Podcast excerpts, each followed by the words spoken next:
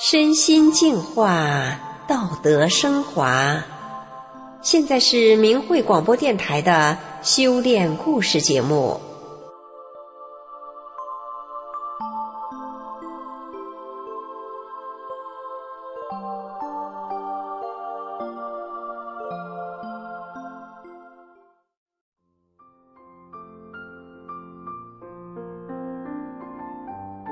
他幼年丧母，中年丧夫，独立抚养两个孩子。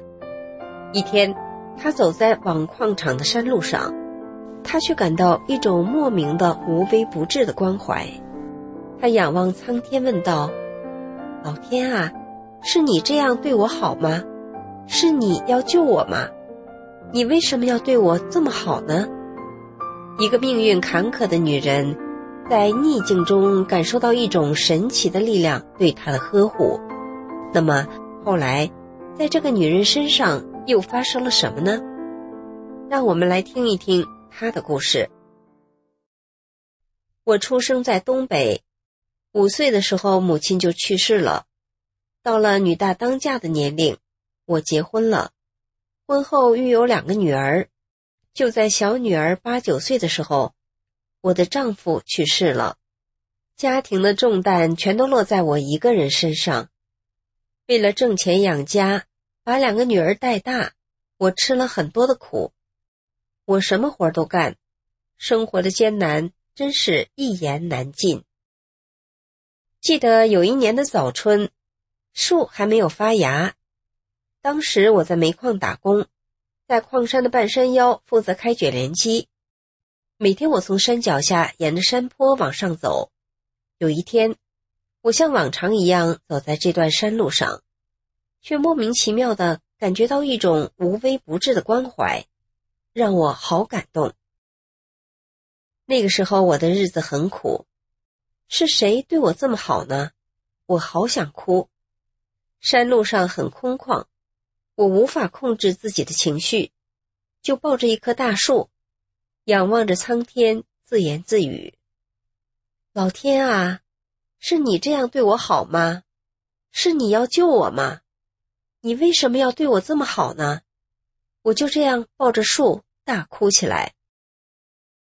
这种状态持续了一个多月，在这冥冥之中，神奇力量的护佑下，使我在最艰难的环境中，我的心里依然怀有希望。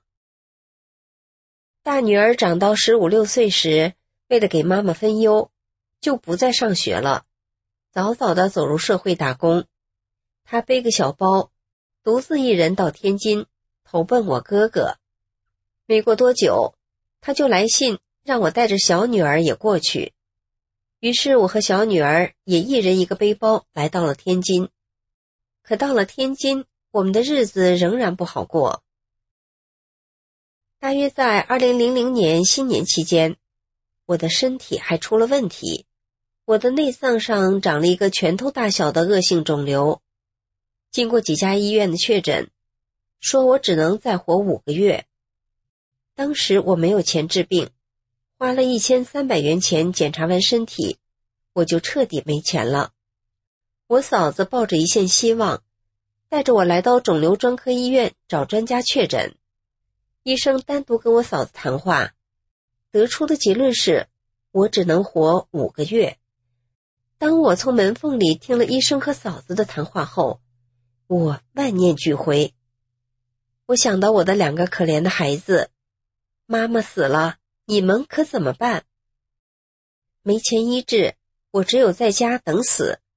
可是就在这一段时间里，每天晚上我躺在床上，就会看到穿紫色袈裟的佛和穿白衣的菩萨，他们各自拿着一把蒲扇来到我的床边，笑呵呵地给我扇扇子。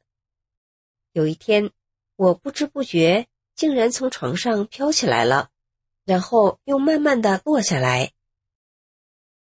这些奇特的经历让我懵懵懂懂地感到神明和灵魂的存在。五个月过去了，我没有死，我还活着，而且一天一天的好了起来。二零零三年，我和街坊邻居闲聊的时候，认识了一位法轮功学员，他送给我一本法轮大法的书。可是我当时一心想着挣钱养家，实在是太忙了，于是我就把书珍藏起来了。这一晃就是七年。二零一零年初，又一个偶然的机会，我又遇到一位法轮功学员。他说，学《转法轮》这本书，人就可以解脱人间的愁苦了。你看人间多苦啊，你要是真能得这个大法，你的灵魂真能得救。我一直相信人是有灵魂的，听完他的话，我的身体就感觉浑身一震，当时就想，我可要学这本书，人间太苦了，我一定要解脱。我回家将自己珍藏的这本《转法轮》拿了出来，之后只要有时间我就看，我越看越爱看，越看越后悔，心想我早干啥了，收在我手里这么多年，浪费了这么多年的时间。我抱着书就哇哇哭，我恨自己得到大法太晚了。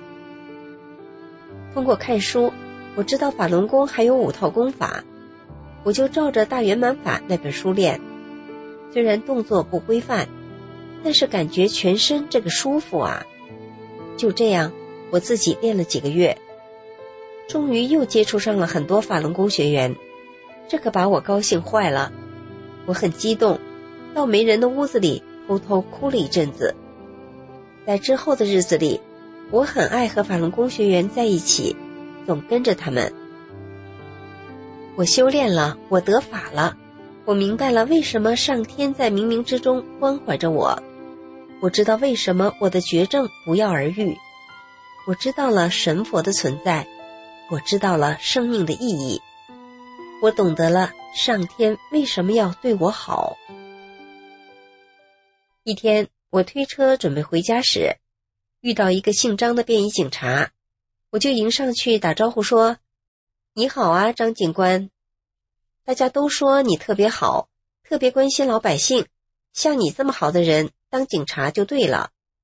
他笑了，我趁机说，问你点事啊。他说，啥事儿？我说，你听说过保平安的事吗？保平安？啊，你法轮功吧？您说对了，是法轮功。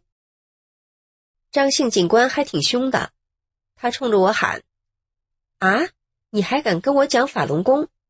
你知道我是干啥的？我知道啊，我不知道我能问你吗？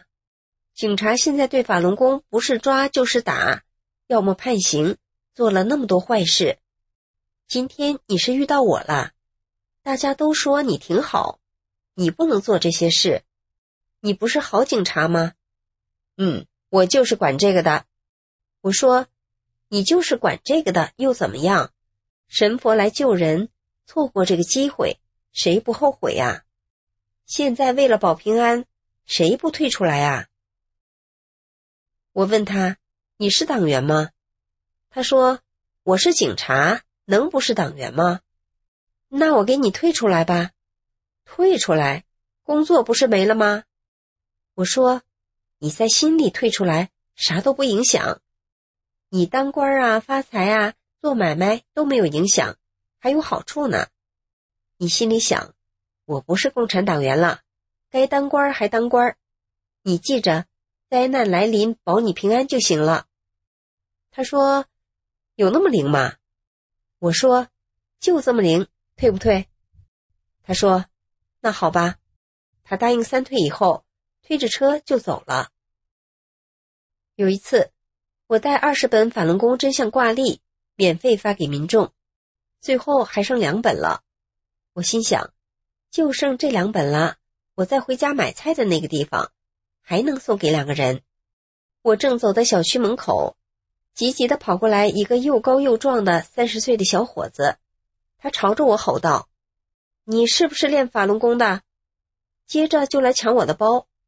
我说，你随便翻人兜行吗？他看到了我包中的挂历，说：“啊，你看，这不是资料吗？在哪儿整的？”说着，他把我的资料夹在腋下就要走。我追上去说：“这是给我的，你凭什么拿走？”我将资料要了回来。还有一次在商店门口，遇到一位又高又黑的男人在树林那儿乘凉，我上前跟他讲真相，他一听就急了，一把将我的手腕抓住。“你知道我是干啥的吗？我是公安局局长，刚退休没半年。”他又说：“你是去公安局自首，还是我打一一零来抓你？你自己选吧。”我说：“我啥也不选，我得回家。”我又说：“你不听就算了，我跟别人讲去。你听就得救，不听就拉倒。你赶紧放开我，我是好人。我让你得救有错吗？上哪儿找这个机会？我告诉你，不要干坏事。”越说，马路上围观的人越多。有个老太太说：“你放开他吧，干嘛抓人胳膊？”围观的人都说：“放开人家。”他把手松开，我顺势离开了。